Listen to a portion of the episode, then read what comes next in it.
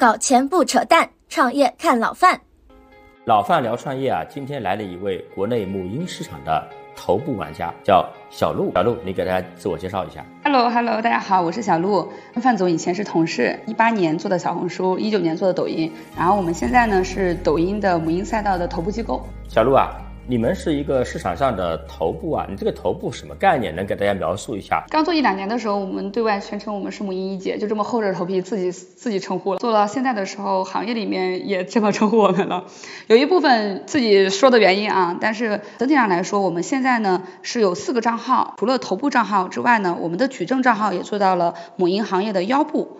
嗯，然后我们目前母婴，然后目前母婴行业的奶粉、尿裤、童装用品、玩具。基本上所有行业里面，我们全部都覆盖到了，而且像奶粉、童装等一些行业类目呢，我们的竞争对手是很少的。我们去年做到了四点几个亿，今年的 GMV 应该可以做到八个亿左右。除了平台，然后我们基本上这个行业里面的价格，我们也都可以要到最低的价格。当之无愧，当之无愧。哎，小鹿啊，你最开始的时候，我们是怎么样起家的？就是这个从小红书开始是吧？我记得是，您能大概讲讲？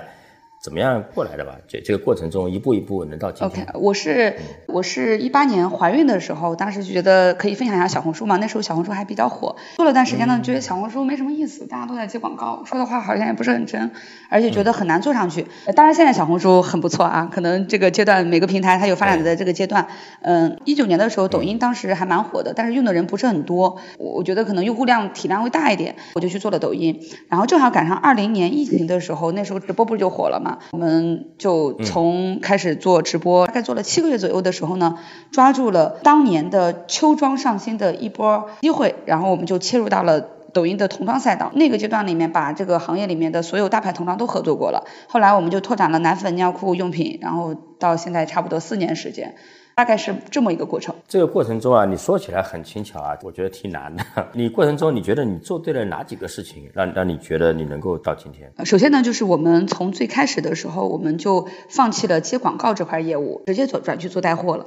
嗯，一部分原因是因为我当时也没有这种为啥呢？我没有接广告的能力，因为我当时就是个素人。那你接广告，你要提案，你要给他拍很专业的内容，你是不具备这种服务能力的。市面上已经有非常专业的这种服务品牌的这样的机构，我也没有什么竞争竞争。的优势，所以我们在最开始的时候，我就放弃了接广告这条赛道，它也不是我喜欢的。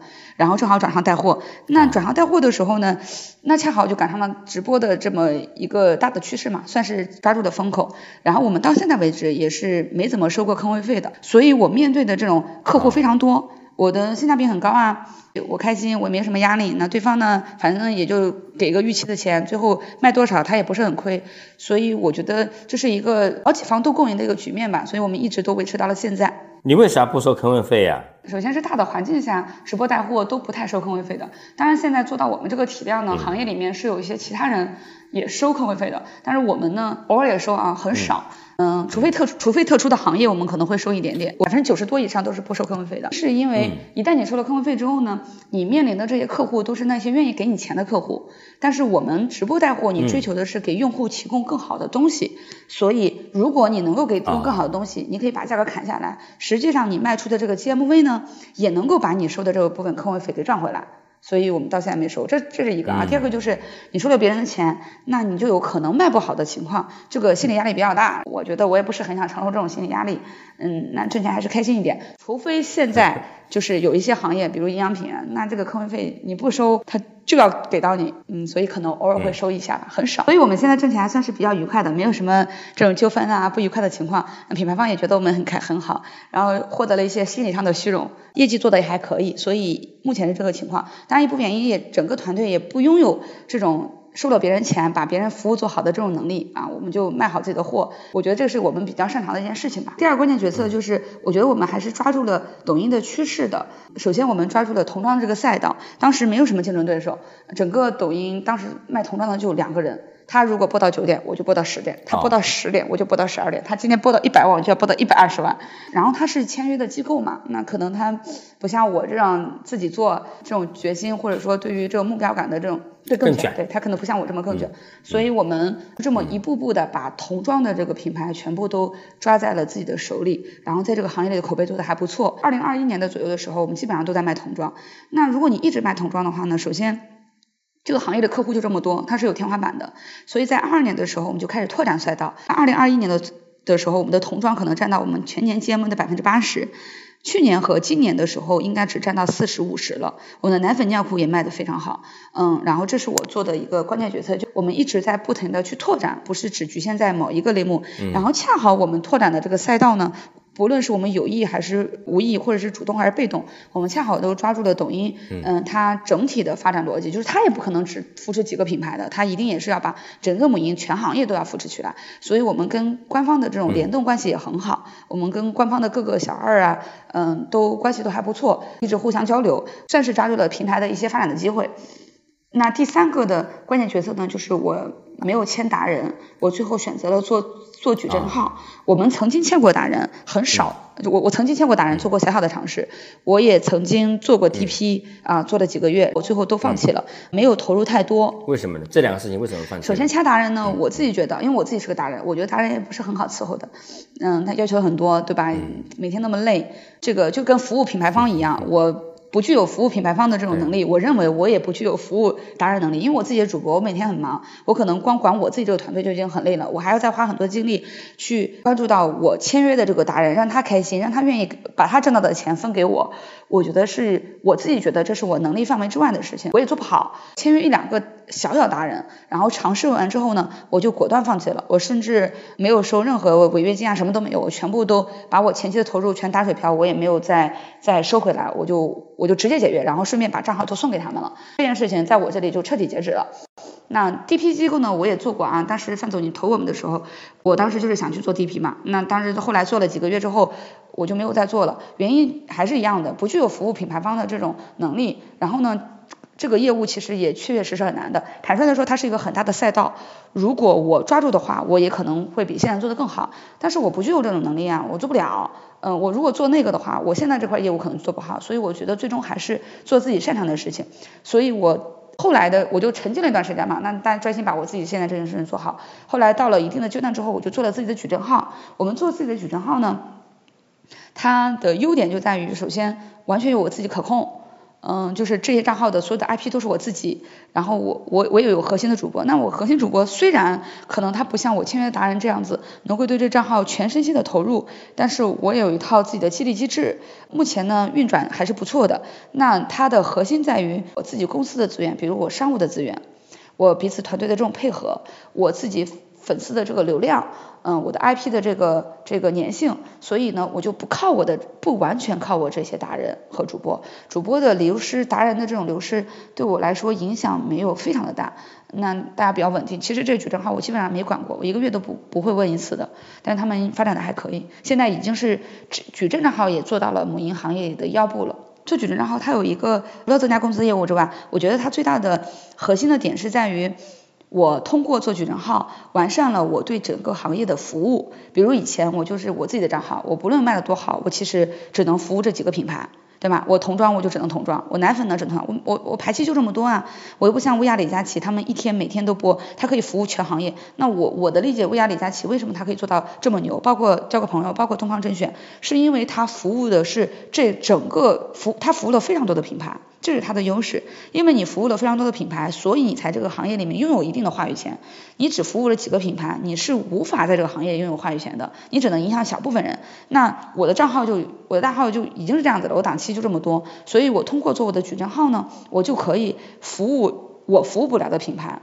然后我目前现在也是这样做的，我几个账号啊，一个是做奶粉尿裤，一个做童装，然后一个做用品，所以他们基本上就把我这边一部分就承接了我的商务，第二部分呢，我们几个账号一起，对吧？我也许一个账号卖的不好，那几个账号一起，我这个机构就变成了这家公司里面比较大的这个渠道，所以我觉得这个是我们嗯做的比较大的决策，关键的决策吧。嗯。那小陆啊，你的直播做得很好啊，你比如说很多很多人都在做直播，也有很多人做这个品类的直播，类似品类的直播，那你为什么就能做得好呢？你这个直播有没有什么方法呀、套路啊、经验啊这些？好，因为直播我们已经做四年了，你如果说经验的话，它可能特别特别细，所以我就想可以从两个方向分享一下。第一个就是我们直播是怎么把 GMV 越做越大的，然后第二个是我们是怎么从达人到机构的。先说直播的这个 G M G M V 啊，嗯，它我刚刚说了，我们有很多的关键决策可能做到做对了，所以我们抓到了这个行业的一些红利。但是我觉得它有很多的细节呢，是想分享给大家的。第一个就是因为我自己是主播嘛，那所以我觉得这点可能比较重要。对直播本身来说，就是我到现在为止做了四年了，我依然还是非常深入到直播的。我可以说是我们公司对，比如我我做一场直播，我是。最熟的，对这个所有的事情细节是最熟的。我现在依然在做这件事情。那这件事情重要的点在哪里呢？就是其实我们有时候，我们现在看场直播，它就是一场小的活动，对吧？但是我一场一场场一场小的活动，最后你影响到的用户的体验，你影响到行业的一些这个品牌方的这个支持，它就是不一样的。所以你会看到有很多人，他比如签了一些达人也好，或者一些机构也好啊，老板在后面，你让某一个具体的人去做这件事情。你不深入到里面，你是没有办法对它的很多细节进行调整的。那我因为是老板嘛，我我说这个事情要调啊，那那可能这个执行起来就比较容易。所以当我深入到直播里面，同时我发现了很多的问题，我去调整的时候，那我这个调整要远比我是一家背后公司老板，我知道这件事情要做，这件事情要做，这件事情要做，我觉得要。要肯定要要要要要执行效率要更好一些，所以我觉得这是直播这件事情，嗯，本人或者说核心的人深入到直播是一件非常重要的事情。然后呢，那这是一个，第二个就是我做事情我有自己的标准，呃，比如说啊，就像我们现在去做一个产品也好，做一件事情也好，就老板想做成什么样，它是很重要的。那这个方向首先要对，然后老板自己坚不坚定，有没有想得明白？我觉得我在很多事情上不一定说想得很对，但是我是有自己的观点的。这个观点对与不对不说，但是我首先我有自己的坚持，同时下面的人他的执行做的也还可以。举个例子，比如说我就坚持我就不能刷单，我我不接受刷单，因为我这个坚持。那当我今年业绩不不是很好的时候，翻车的时候，大家都觉得丢人，哇塞，这个播的不好，怎么整？我们就做到今天，我播到夜里一点，播到夜里一点半，我也要把这个数据播好。但是我们不不接受说，OK，我今天没事，反正播不好了就不好了。但是我又不想丢人，我刷点单。那我们公司整个是没有这种氛围的，这是一个。第二个呢，就很在意用户粉丝体验。我经常会看他们的嗯那个群里的聊天记录，嗯，就是就粉丝群有吐槽啦，我我我如果觉得他们处理售后不好，我会直接管。那我我既然我在意，所以我下面的人，我的运营、我的主播、我的客服，他们都会很在意，因为他们不在意，我就会说他们。然后同时我们选品我也很在意啊，价格我也很在意，就是我会深入到我有我自己的，我深入到直播里面，然后我有我自己的一些观点，恰好这些要求呢又又。又还正好契合了这个抖音粉丝的需求，那你就可以慢慢的吸引更多的粉丝嘛。然后第三个呢，就是我走出了舒适圈，就像你说，你做关键决策一定是有转变的，那这个转变的很多时候是你要从你现在做的好的这个部分跳出来，然后怎么能够去拓展新的东西？你拓展新的东西，你就可能会翻车，你可能会受到挫折，但是我们还是坚定的跳出了很多的舒适圈的。嗯，我觉得这个是。是在直播上越做越好的点。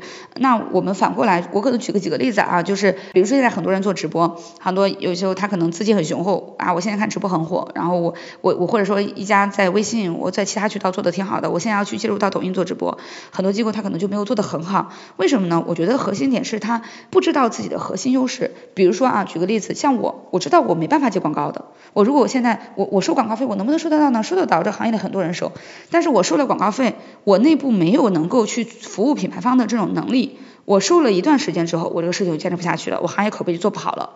所以很多人他做直播没有做好，我觉得是因为他没有发现自己的核心优势，他不知道自己的核心优势是什么，他觉得这件事情好做，没有想清楚，于是去做了啊。有钱的话呢，我就大投入，但是亏了一两百万之后，可能觉得哎呀这个呀别亏了啊，我就赶紧截止。但是我们的方式是不是这样子的？就是我首先做事情之前。我我就会先想清楚这件事我能不能做，我如果不能做，这个事情就跟我没有任何关系，我也不 care，无所谓，别人挣别人的钱，我挣我的钱，我做我的这些事，所以我基本上我觉得我自己，我们公司整体是一个偏向于务实和嗯和保守的一个团队吧，所以我们会首先分析自己能不能做，然后我做的时候，我也不会，我以前的时候，那时候也没什么钱嘛，对吧？刚创业的时候没什么钱，我们会小范围尝试，我不会一下子把所有团队全部配齐，我们也没有，我们小范范范围尝试，觉得还可以了之后再逐步投入。那现在呢，因为业务公司做到这个阶段，我肯定也不会再小范围尝试了嘛，我要抓住机会，时间机会，所以我们可能就会快速投入。但这个的前提依然还是我充分知道我自己要做什么。能做什么？我不能做的事情，我是不会做的。我我不会遇到很多的，嗯，跟我们做同行业的人，我觉得他们的能力也好，嗯。这个实际也好，都是对的，但是为什么他们后面没有坚持做下去？我觉得核心点还是因为他们没有，他们只想到了哇，听这个人做挣钱，那个人做挣钱，这个好好做，但是他们没有想到我自己能不能做。然后他做完之后，想到我自己能不能做之后，他没有想到第二步、第三步、第四步，我其实其实我能做，我做起来之后，这件事情到底对公司未来有没有什么核心的意义？我会考虑到最后，然后我再决定我。做还是不做啊？这是我觉得在直播的这件事情上，嗯，我们可以做的越来越好的点。嗯，抛开我自己呢，我在行业里看到非常多优秀的我的竞争对手啊，他们都不是这个行业的。我们基本上不怎么再看母婴赛道的竞争对手了，我们在看的是家居，在看的是生活，在看的是美妆的竞争对手。我发现他们跟我们都是一样的，就是他一定是有一个核心的人在这家在这个直播间的。这个人无论是这个主播。他跟可能这背后公司的老板有非常强深度的关系，还是或者他就是这个老板，他的这个人能够深入到他的直播里面去，他们能够一点点把这个细节做得更好一点，慢慢的把它做起来。我觉得直播它就是有点像做个产品，我先做个产品。我把它做得好一点，然后我投入到市场，我觉得做的不好，OK，我再回来改。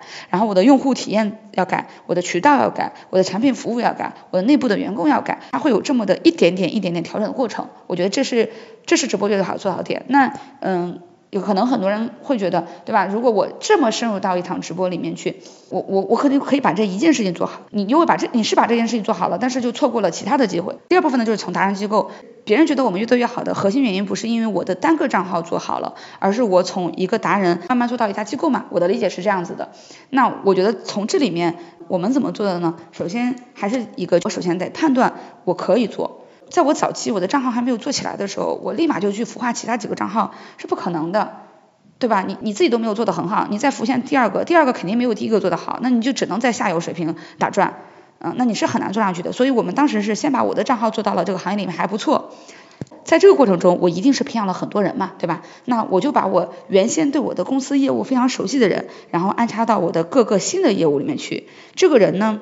是对我的业务很熟悉，对我有充分的信任，然后呢，我又给了他很好的、不错的激励，于是他去复制我内部的时候，就远比我在外面再去挖一个不熟悉我内部的人来去做要容易很多。所以我觉得这是一个蛮重要的点的。我现在几个账号也好，我的一些身边的一些核心岗位也好，我重要的人也好，其实都是跟了我蛮长时间，或者市场对公司的业务还蛮熟悉的。嗯，然后我们现在再去补充一些新人的时候，我们有时候也会招一些核心岗位啊，但是呢，都是在内部实在选不出来的时候，我们可能才会去考虑这个情况。我觉得这个是还蛮重要的一个点。同时，我的同事呢也觉得内部至少还是有一个转换渠道的，我不是老是去做一个岗位，做久了他也不想干了。嗯，所以这是一个点。第二个就是，我觉得我们机制做的还不错。比如我现在有四个账号，是不是？那如果我四个账号的直播的细节我都管得很严，那我肯定也是管不过来的。所以我的账号的负责人呢，我都是有点像阿米拉的模式，我就会直接给他们嗯那个按利润的提点，所以他们的收入呢。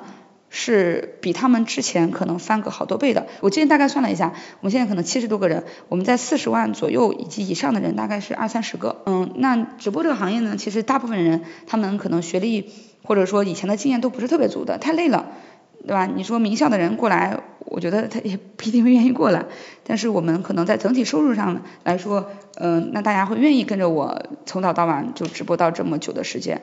嗯，所以这个是把达人到机构这个道路打通的原因。那第二个原因就是，首先你除了有负责人之外，你内部的这种其他的人才培养机制肯定要有嘛。比如我的主播啊，我慢慢的储备，然后我的商务资源也很多。我发现我可以做到的时候，我才去做它。嗯，大概是这样子。嗯，讲的非常好啊。老范聊创业呢，我们是有听友群的啊，群里面呢主要是各种创业公司的创始人、媒体、网红、KOL。还有投资人，还有一些随随机降落的上市公司高管、访谈嘉宾等等，有很多的行业干货啊，大家欢迎加入。加入方式呢，可以看一下我们的节目详情介绍啊，加小助手的微信啊。好的，小陆啊，我我请教几个具体的问题啊。一个呢，就是大家很关心这个，很多人都会说吧，母婴赛道，你现在这个人口的出生人口下降，对吧？你肯定是这个赛道是越来越难做，然后这个市场天然的人数总是在变少嘛。你看幼儿园现在招生越来越困难，等等等等啊。那个还有很多明星的公司现在收入都下跌的比较厉害。但是你你从你的角度啊，因为这些是外界看到的，那从你的角度，你在一个局内人，你你觉得为什么你能在这种大家认为大盘子下降的人数下降的过程中，你还能取得增长呢？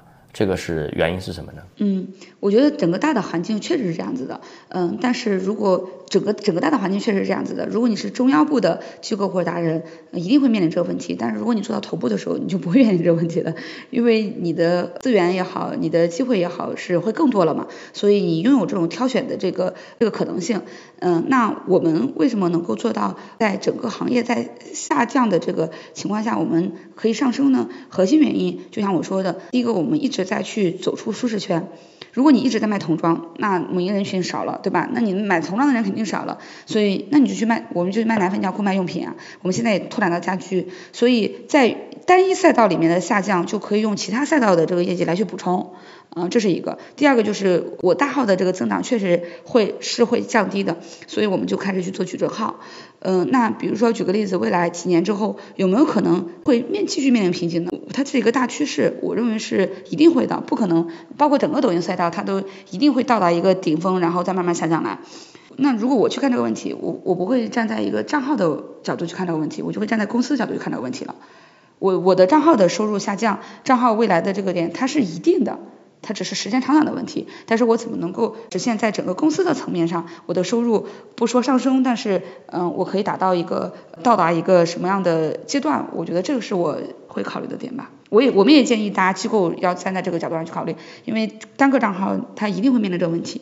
是的，任何都是，任何都是。还有啊，你像母婴赛道里面的达人啊，他有一些内容问题，你看大多数都是带娃日常等等，对吧？育儿。啊，等等一些家庭，那这种呢，容易在几十万的时候啊，有一个粉丝的时候有一个瓶颈期。你们有没有遇到这种内容生产？就是你生产啥内容呢？给别人看，对吧？那那感觉好像都都非常差不多嘛。这个你有没有碰到过类似的问题？然后你们怎么样解决这个内容的问题了？你你因为你不光卖货直播嘛，你还是有有有一些内容的嘛。就是因为我们是电商账号嘛，所以内容的部分呢。是我们天然的短板，它很重要，但是它可能跟那范总你说的这种内容专门做内容的这种团队，他面临的内容问题是不一样的。我们一直涨粉都很慢，我们从来涨粉就是靠直播，我直播的可以涨几千一万粉，我不直播的时候，我发点内容视频我就要掉粉。所以说我怎么去能够去调整呢？首先，呃，首先第一个啊，我们的粉丝并不需要特别的多，我们粉丝比较值钱，他关注你的时候就是跟着你买东西的，所以我我们怎么去？提高我们的粉丝呢，就是合作不同的品牌，就是我说的你要去破圈，嗯，品牌它本身是自己是会带来流量的，对吧？那你你播这个你会吸引这边粉丝，播这个会吸引这边粉丝，虽然它不是很多，但是它可以在你那买的东西品类变多了，所以这是一个点。第二个呢，就是我们现在也一直想要去提高我内容上的这个产出啊，因为现在公司目前已经这个阶段了嘛。能范总的这个听众群体里面也有一些做内容的，如果听完之后对我们公司有点兴趣的，还可以联系一下我，因为我们其实一直非常想找想突破我内容这部分。我们在电商的这个领域，我觉得我们嗯各个链路也好都是打通了的。我觉得直播电商可能未来它也一定是一个更大的趋势，因为你你得挣到钱，你这个事情才能够持续做下去嘛。但是我们非常缺内容的这部分啊，所以趁机在范总这里打个广告，欢迎有兴趣的联系我。好的，小鹿这公司特别靠谱，不但挣钱，而且公司氛围特好。我而且特别有成长，我就眼看着好多个很年轻的，然后进他们公司之后，哐哐哐就起来了，啊，增长成长贼快。好的，小鹿，咱们母婴博主带货呀，这个赛道里面的大多数是，你看母婴的奶粉、纸尿裤、辅食、绘本这些，对吧？这些里面其实是一个。挺标品的一个，大部分是挺标品的一个赛道，然后品牌也比较聚集。那你比如说你今天推这个，明天推那个，它家就那些品牌来来回回，那你怎么样避免今天推的品牌和明天推的品牌打架呢？首先就是我是有一套选品标准的，比如说我不会说你今天过来找我就找你，那我比如我选 DHA 我我选一个衣服，我就会有一套选品标准。我这个选品标准是在我最开始选第一个品牌的时候我就已经有的，也可能不一定成熟，但是呢，在这个过程中我们就逐步形成了自己这个标准嘛。那好，如果我再遇到第二个品牌，如果不是这个标准，我肯定就不会合作了嘛，对吧？再给再多钱我也不愿意合作，反正反正有很多人愿意给钱，我也没有必要去选一些。不愿不好的品的选品标准我已经定在这里了。如果第二个品它符合我的选品标准，嗯，那对我来说一样啊。你你想选哪个品牌选哪个品牌。虽然可能部分粉丝会觉得，哎，你怎么今天推这个，明天推那个？但是你这两个品它是不打架的，本质上是不打架的。那对我来说，我就是告诉你有这个品牌有那个品牌而已。你至于你想选哪个，那是你的选择。我们希望给用户告诉用户的是，首先第一个，我的选品标准是不变的。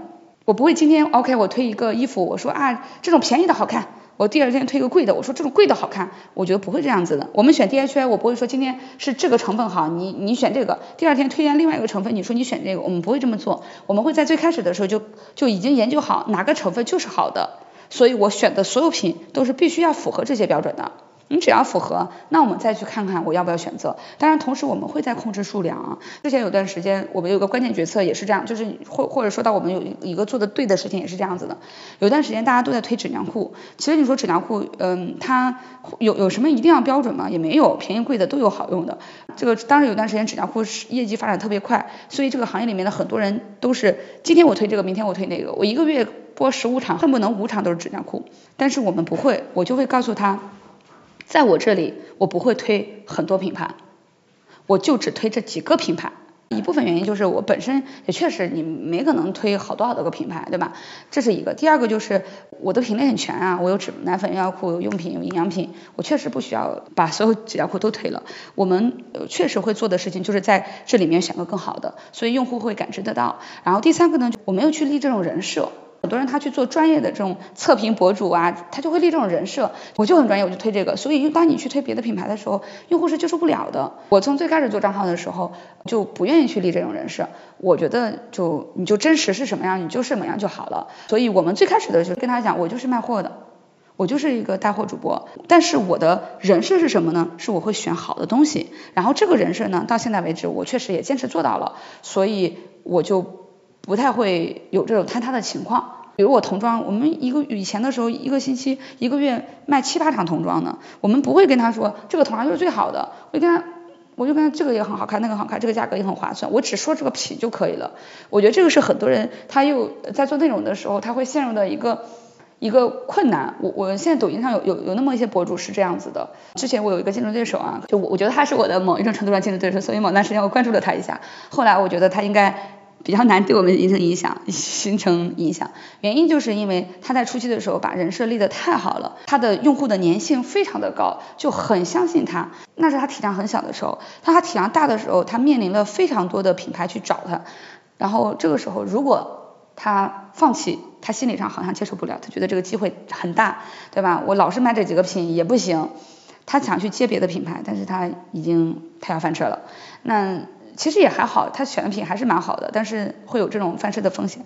他如果不接，他就永远在他那个范围里打转。我们最开始的时候，我们就不立这种人设，我们也不愿意立这种人设，因为他本质上来说，我认为他是违背我自己内心的要求的。就是我本来就是卖货的，就是你你你去这种人设，实际上是因为你看到了这个人设背后的流量，因为你在意那个流量，对不对？那我就不在意这个流量，我觉得你要立这个人设就就是真实这样就好了，你不要为了那个流量立这个人设。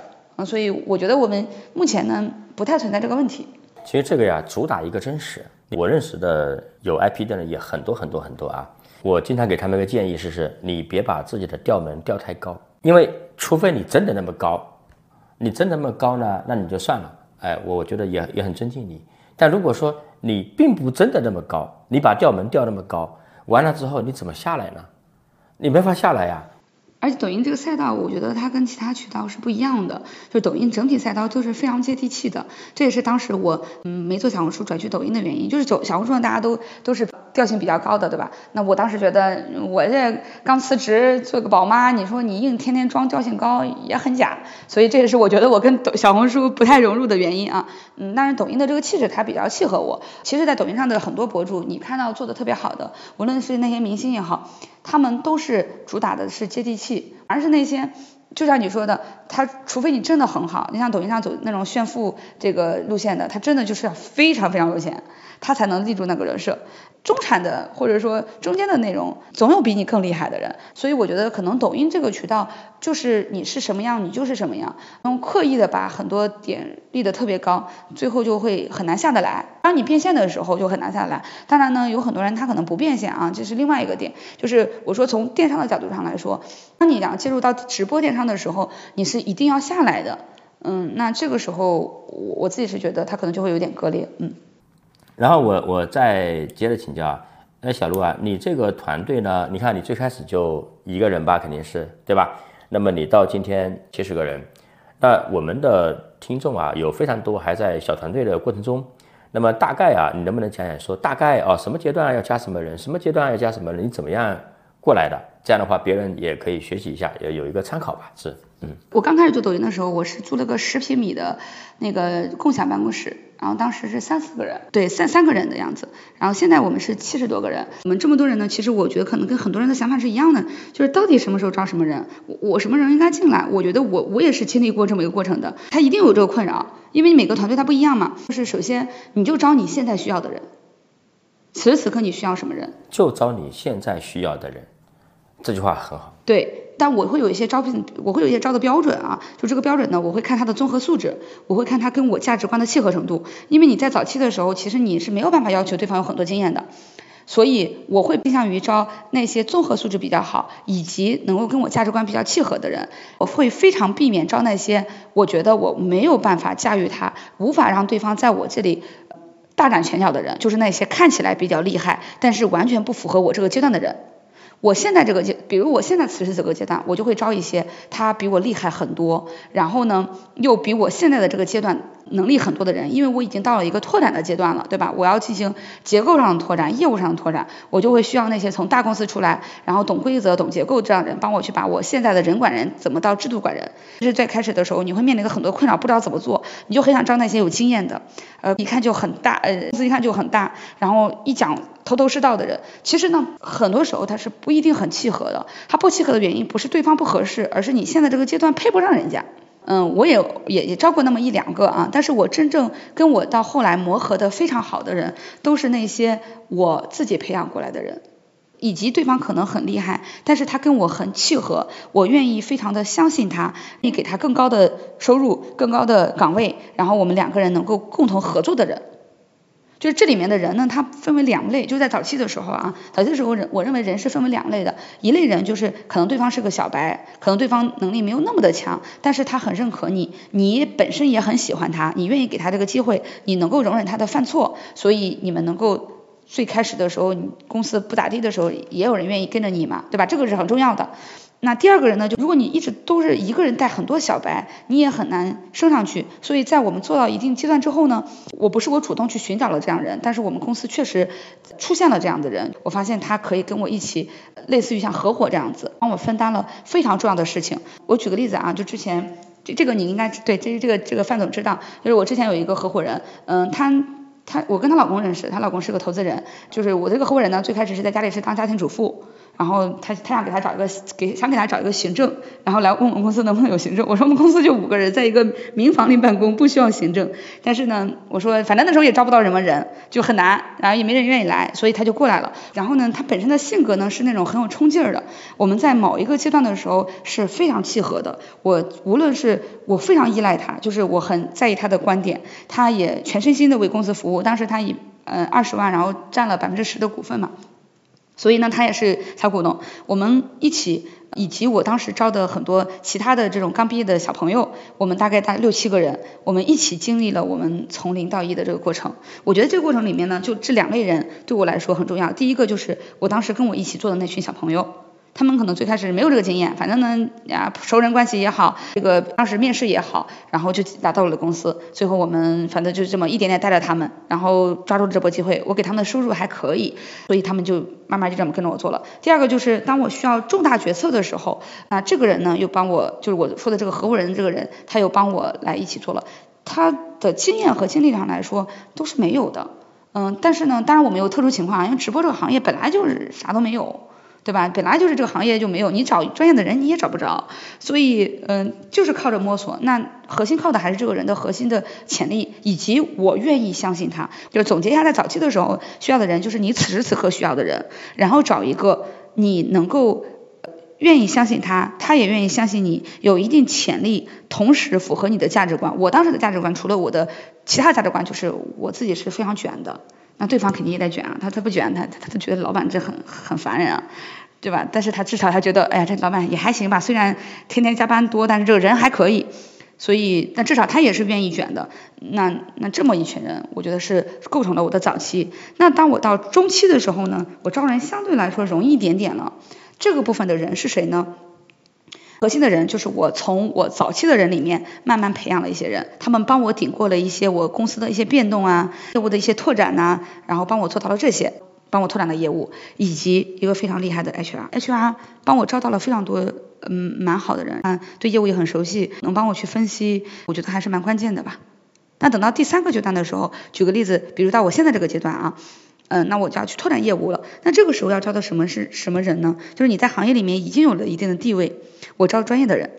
比如说我的商务部，我以前一个两个，我觉得可能他们专业度上还不太够，于是我就在这里面塞到四五个，然后专业的人帮我把这个，就是帮我把现在的事情做得更好的人。嗯，然后我的运营，我可能之前就一个，啊，现在两到三个，让他们轮换起来。我点是在哪里呢？是我储备。因为他要培养的，商务不需要培养，运营和主播是需要培养的，所以我就会我招很多这样子的人，然后我培养他，未来等我拓展新业务的时候，我这些人就可以用过去了。所以到第三阶段的时候，我是招专业的人，然后他们这些人呢，他并并并不一定都都还是我的核心的人了啊，但是他们都很专业很厉害，于是他帮我把新的业务拓展起来，我我觉得是这么个逻辑啊。我自己听了都极其有收获。现想的，现想的，我刚才说着说着，我来了点感觉，大概总结了一下，应该是这样子的。我我理解这样，我没有 我做的时候我没有这么想。因为我是围，我是一路围观过来的吧，这是你非常真实的提炼。哎，小陆啊，我们稍微聊一点点宏观点的东西啊，就是抖音的生态这几年你是一路伴随它这个生态的变变化过来是吧？三四年过来啊，你觉得它过去这几年最主要的变化是什么？啊，有什么样的一些？挑战啊，有些人可能会不适应变化下来，有些人可能会上去，对吧？那你应该，我们各个里面的玩家应该要注意什么呢？好。我我哎呀，我我其实可不擅长讲这些了。嗯，我觉得现在抖音的行业的几个变化呢，入局的人其实应该都是深有品会的。比如一八一九年视频嘛，到二零年的时候，这个疫情起来，然后大家就开始做直播。二零二一到现在为止一直在直播。在做直播的时候呢，你看一开始的时候，大家都是去卖一些这种便宜的货，不咋地的。但是到二一年的时候，我们在局内的人比较明显的感觉就是大家开始去卖一些品牌了。我觉得这可能是每个局内人没有完全的能够知道的，但是我们当时发现了，OK，因为我跟官方的人走的比较近，我就发现，哇塞，他们每天都在去搞品牌，我们合作了个品牌，他们就。他们就让我们去给他们推荐，他们花了大量的时间是把一些大品牌进来，然后呢，恰好又跟我们自己公司的这个发展路径是一样的。我们最开始卖东西就只想卖品牌的，不想卖这些供应链的货。但当时的时候，我的理解是有非常多的人，他他是没有。发现这个问题的，他就呃想说，哦，那我在抖音上去卖一些这种这种这种产品杂品就好了。结果你会发现，当时有一大批的人，后来当抖音开始扶持品牌的时候，这个这部分是不是抖音品扶持的，而是用户，因为用户开始不愿意再去买那些乱七八糟的东西了，他愿意更相信品牌了，反正品牌也愿意降价呢，所以当时就淘汰了一大群做一些低价产品、质量不好的产品的人。然后到二二年、二三年的时候，今年、明年两年，你就会发现，基本上行业里的大品牌都在里面了。然后资本也入场了，明星也入场了，这是整个大的变化。我相信可能在这个行业里面的人应该都比较有感触啊。那对我们来说，无论是我主动的选择，还是当时我们被动的选择，我觉得我们早期是不知道这些趋势的。比如在我最开始创业的时候，如果你现在，比如你现在入局抖音，其实你并不需要知道特别多的趋势，就是你知道了，你也做不了。因为你没有什么资源。现在明星资本都在入场了，嗯，别说明星资本了，像我们这种机构的资源，我们都都都已经很难那个了。所以其实早期的时候，我认为，嗯，当然啊，知道趋势肯定好的，万一选错的道路不好，但是我觉得，我我的建议就是不要为了这个趋势而去做一些你并不擅长的事情，因为你发现了这个趋势，然后啊我就去做，结果，对，很可能跟你没关系，因为你可能做了也做不好，所以我觉得，嗯。到这个阶段也好呢，嗯，可能这更多的是我知道大概的趋势，这个趋势只要保证我的方向不是错的，别抖音去推荐品牌，你去卖一些杂七杂八的东西啊，抖音就像当时大家做一股脑，很多人去做教育，结果教育直接全线拉停了，对吧？只要不是这种大的这种毁灭性的趋势，那我觉得大家就做好你此时此刻做的事情就好了，找到自己的赛道，然后沉淀下来。就可以了，然后慢慢的去积累自己的资源。所以等到我现在这个阶段的时候，我们做的事情就是我知道这个趋势，但是我也我也就是就去沉淀一些自己的这个资源。我我我我我举个例子啊，比如说当时抖音有几个大的趋势，一个就是做 DP，一个就是圈达人。嗯，你现我现在行业里面那些 DP。他们要比我们，就我我身边有几个做 DP 的啊，那他们也挺爽的，对吧？就是也不用管达人，反正一千签几十几十个几百几十个那个国际品牌、国内大牌，然后一个账号卖个一个月卖几千万、一个亿，一年的 GMV 都要到几百个亿，他们的营收不差的，那这个。也完全是从零开始做起来的呀，有很多机构都是从开始的。那我当时我就是做不了啊，我没有这种服务能力，我也没有这个团队的能力。我当时对我那个时候的我来说，我就是一个呃小达人。呃，所以现在做的好的机构很多都是当时的天猫的这种 TP 机构，他发现了这个机会，于是他做起来，然后在这群人里面竞争，有那么几个跑出来了。所以你你有时候你发现了这个趋势，你也没有用。但是我们当时就是就另辟蹊径，我就不做这矩阵，我不做别的，然后我就去做我的这个账号。那我们做的也还可以，所以我觉得是这么一个这么一个情况啊。就是包括现在举个例子，做做 TP 的。一定有非常多的人，当时切入抖音，他因为没有达人，所以他就想借几个品牌，然后来去给他们做营销也好，帮你做 TP 也好。但是你到今天的这个阶段，现在所有的国际大牌，基官方旗舰店基本上全部被瓜分完了，而且都做得非常好。国内大牌也基本上都被瓜分完了，剩下的是一些中小品牌呢，小老板他也想自己自己做，也不想让别人搞。所以就是就是现在的 DP 的这个行业，我认为你。抢来抢去还都是那些机构在抢，品牌他也不愿意相信你这些小的机构，所以你说那个时候我想要去做 DP，我现包括我现在想去做 DP，呃我我也不会去做的，你没有这个资源，你没有这个优势，嗯，所以呃那你说我总结一下，那比如说这么多的变化，我觉得我们怎么去应对呃和抓住变化机遇的，呃有有很多误打误撞的呃情况，但是我觉得对于嗯。公司自己来说，核心还是抓找到一个此时此刻你就能做的事情，然后这个方向是不会太差的，然后把它一点点做好。有时候并不一定非得要做的很大嘛。那我对吧？我觉得可能不同有不同的活法吧。好的，小陆啊，最后两个小问题啊，一个是这个，如果说今天这个人他刚刚准备创业，然后呢还想做抖音这个生态，还想做直播这个生态或者短视频这个生态，你对他有什么建议？我我我觉得首先呢是不容易的了，核心就刚刚我说的，它各个赛道都已经有头部了，嗯，先不说母婴啊，那个可能美妆啊，各个赛道都是有头部的，嗯，但是呢，你说完全没有机会也不是，我们也经常会看到有那么一些机会跑出来，有一些竞争对手出来，但是他们这些竞争对手都已经不是普通人了，如果是普通人，嗯，就是我现在自己做个账号，那有两种啊，第一种就是我们不一定非要做的很大。我比我现在工作的收入高一些，我身边有很多普通人，他们也工也就那么三四个人，嗯，自己或者自己跟跟家里人一起做，跟朋友一起做，嗯，一年可能有个几十到一两百万，嗯的也也也挺好的，嗯，对吧？那可能就不不考虑的那么大，那这是一个点啊，呃，比如说像母婴，母婴行业里面依然还是有很多母婴主播，他们我看他们也也过得挺好的，也没有那么大的压力，然后算下来营收一年有个几几百万，应该也是有的。那除了这部分之外呢，嗯，可能他们想跑出来最核心就是把内容做好了。我觉得在电商里面，单纯的电商已经没有什么普通人的机会，因为你对货、对团队、对各方面的投入资源太多了，那品牌也不会愿意给一个在线几十个人的普通人机会的。唯一的机会就是把内容做好，然后把视频的流量拉起来。你有流量了，你才有资资源去跟这些商家，然后才才才有可能做得起来，对吧？所以这是普通人的机会。就是它很难啊，但是如果有特殊在这内容上非常有能力的人，可能也可以尝试的。那对于机构来说，或者说有一定的这个资源的人来说呢，我觉得，嗯，比如说我无论是我现在去做 DP 也好，无论是我去做天达人也好，或者我去做一些这个自己的账号也好，我觉得都是不要大铺量了，嗯。大的铺量已经没有什么太大的机会了，因为你大铺量就意味着，首先你没有经验，然后呢，资金成本占用率又比较大，呃，如果一旦做不起来，整个公司都弥漫着一种负面的情绪，公司就会很难，对吧？大家压力都很大，所以可能也许精准的绑定一到两个达人，然后先把就是先把一个一个账号做好，其实单个账号的营收有时候不比那些。铺很多账号的要低很多，嗯，我我我举个例子啊，这个例子非常的不恰当，但是我看到了一些账号它起量的点，就是它的这个背后的机构非常牛啊，那个潮抖音上有个账号叫潮爸刘教授，还有小饼干，这几个都是我最近在对标的一些竞争达人，他们都不是我们这个类目的，是一些其他类目的，他们的背后的机构呢是 Papi 酱的机构啊，那个潮爸应该背后的机构是 Papi 酱吧。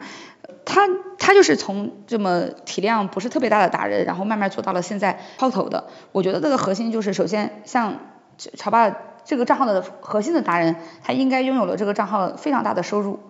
然后呢，他跟这个背后的老板呢，又有一定程度的能够控制住他，不至于让这个人说我回头想自己做。某种程度上可能，比如说这个人我我就想我就想自己做主播，我不想管这些事情。然后呢，你背后资金又非常的雄厚，你又很厉害，我也没有必要说你我我我对你产生了一点点小小的敬畏之心，不至于说我就干着干着不想不想抛开你，所以他们就有那么一一些人是专注在提高这个账号的能力的，就是我把它一点点调好，然后呢，作为机构来说，你可能是这背后的老板，你也要花大量的时间去调，那调到最后你也要去保证这个账这个达人最后不要走嘛，对吧？不然最后给你解绑了。你投入成本也很高，所以我觉得可能对于一些机构来说，就是不要铺非常非常多的人，呃，核心找那么一些你们已经合作过很久，你评估判断它没有什么大的风险，然后把它慢慢慢慢慢一点点做好，还是它还是某一个直播间都还是依然是一门呃生意的，要像打磨一个产品一样打磨一个直播间还是非常难的。我讲的有点乱啊，但是嗯，我可能我可能总体上是觉得。机会不多吧？对于对于普通的机构来说，机会不多吧？嗯，就是每个账号可每个机构可能不一样。我平时也经常会有一些朋友，他们会呃过来问我他们的嗯还能不能做？就是我觉得可能针对某一些情况来去分析，也许更好。你说能不能做呢？我觉得抖音未来还有好多年的机会，至少三五年吧。但是你说容不容易呢？难也也也是不容易的。想都做的特别大还是不容易的。做大的那些机构一定是背后。本来就已经很厉害了，他可能重新做一个新的账号，也许有吧。但是如果是没有做过的，嗯，不容易。嗯，好的，小鹿聊的今天我觉得很有启发，主打一个真实，主打一个接地气啊，而且他今天特别。怎么每个人对我的评价都是这个？为什么没有人评价我高端？每个人都说评价我接地气，下次这个评价也要从我的评价里面删掉。你看，小鹿今天有一个词是。讲的非常非常高频的，叫做此时此刻，对吧？这个词讲的非常高频啊，呃，换成我们高端一点的术语叫什么？活在当下，对吧？就是你你今天市场各种不确定性，对吧？宏观的政策的这个平台又变，消费者又变，对吧？各种变化，你都意想不到各种变化。但是那你很多人觉得，哇靠，今天好难啊，那么多你都无法规划，是吧？那你说，哎，小鹿今天这个。思想我觉得是特别有启发，对很多人有启发，对我也很有启发。就是做你此时此刻你应该做的事情啊，是吧？这这在那个禅禅禅宗里面叫很高的境界，对吧？叫做渴的时候喝喝水，呃，饿的时候吃饭，是吧？该困的时候睡觉啊，这就是中国哲学最高境界，对吧？嗯，好的。那么老范聊创业，今天的节目就到此为止啊！今天我们请了母婴一姐小鹿过来跟我们聊非常非常多的干货。小鹿呢，跟我们节目很多嘉宾一样，我觉得我们节目为什么大家觉得，哎，你这个节目跟别的不太一样啊？我觉得是因为我这个人也很真实啊，我也是这个只只扯干的。你说来整整虚的，我我我自己也不适应，啊。